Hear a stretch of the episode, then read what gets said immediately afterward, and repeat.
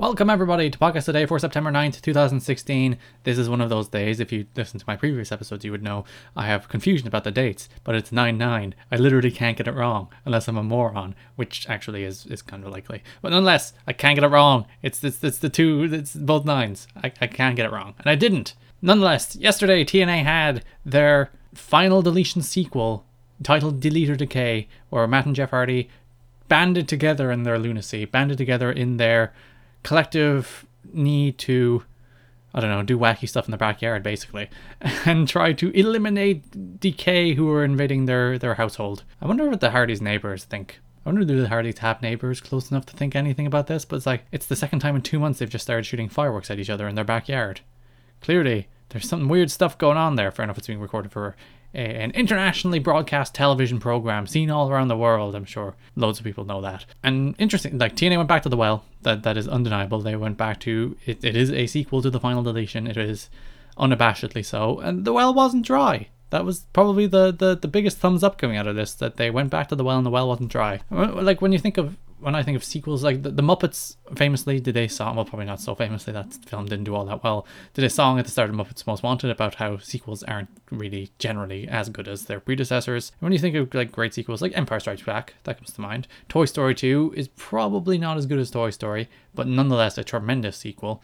Community, they did their their Modern Warfare paintball episode, and then did a fistful of paintballs, which was also tremendous in different ways. So you know, going back to the well for a concept or idea or film, it's it's not unprecedented. It's not necessarily always setting yourself up to create something inferior to its predecessor. It it was very different in tone and kind of execution. Like the final deletion was framed as a wrestling match. Like I put a star rating on it when I reviewed it. I didn't put a star rating on Delete or Decay because it wasn't a wrestling match. There there was no referee or ring or bell or, or moves.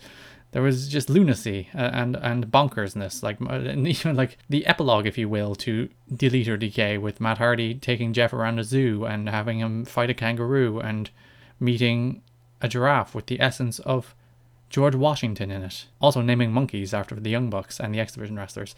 All fun stuff. Like even Matt Hardy revealed a clip on his his YouTube channel, which was like three or four minutes of utter Hardy's lunacy. It's one of the most bizarre things I've ever seen, actually. And th- that wasn't even in the final edition. That was bonus footage. So that's the kind of stuff you get from the the madness that is the Hardys. But yeah, it, it wasn't a wrestling match. I, I, I described it more as a Home Alone crossed with a Nightmare on Elm Street. That's how this thing felt because obviously the Hardys are now fighting Decay, so tonally it, it shifted toward a little more scary horror, going for atmospheric as opposed to like the final deletion was more outwardly silly, but at the same time it was more kind of grounded in a personal dispute between these two characters. Or the universe has expanded. We have added Reby as a reoccurring character. Of course, Vanguard 1 is now a fundamental character. Señor Benjamin was the breakout star of the final deletion. He is, of course, an important character here. And then Decay, the trio Decay Abyss, Crazy Steve or Crazy Steve, and Rosemary.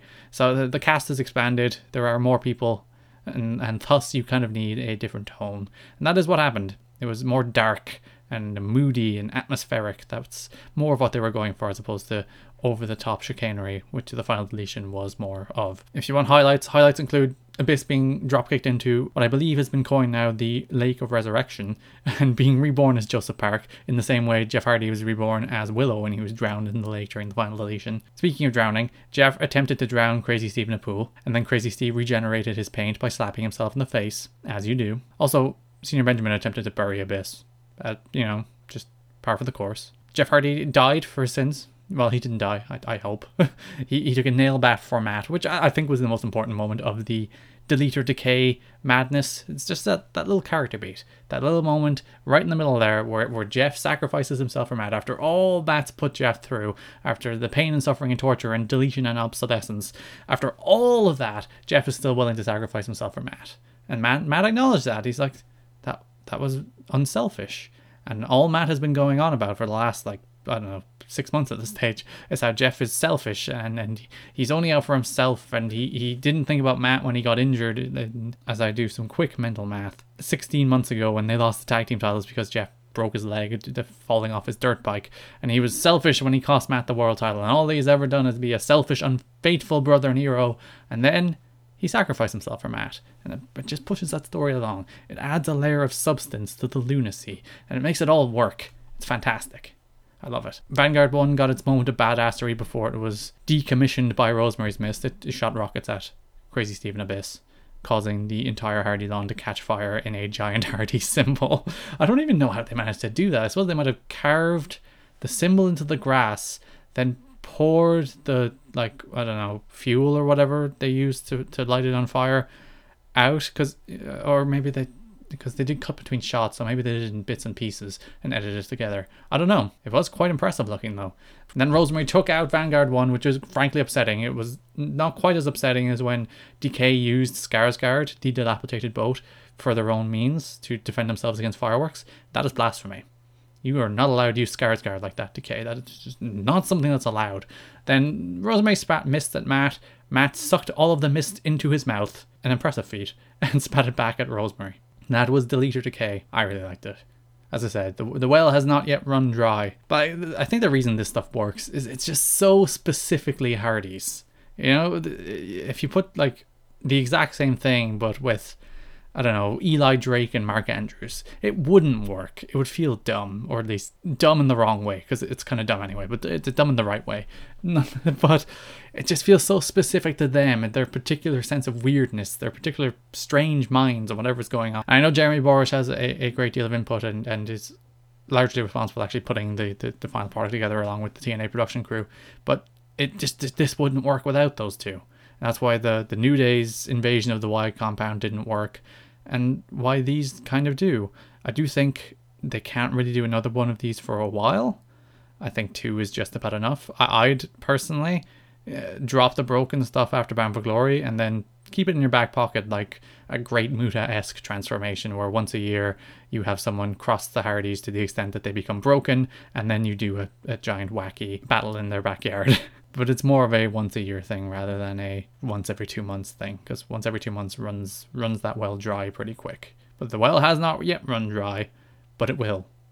And they should be cognizant of that.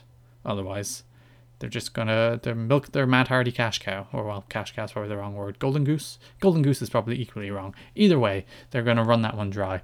But Delete or Decay, seek it out.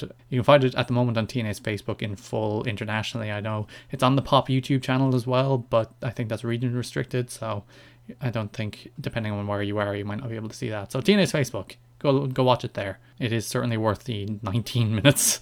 They should do a screener of both of them with a live Matt Hardy Q&A. That would be good fun. You can listen to new episodes of podcast today every single day at soundcloud.com forward slash TWSKK. You can subscribe on iTunes by searching for the TWS Network or subscribe on YouTube. Follow me on Twitter at Garrett Kidney, G A or E T T K I D N E Y. Also, you can go to voiceswrestling.com, read my impact review. There is a lot more thoughts on the final deletion. I, I went into a, a great amount of, of detail about the whole thing and why I think it's great. And deleted Decay, of course. So, yeah, check out my impact review that went up yesterday. Read that. I, I, I thought it turned out pretty okay as my writing tends to go. Thanks for listening, and bye bye.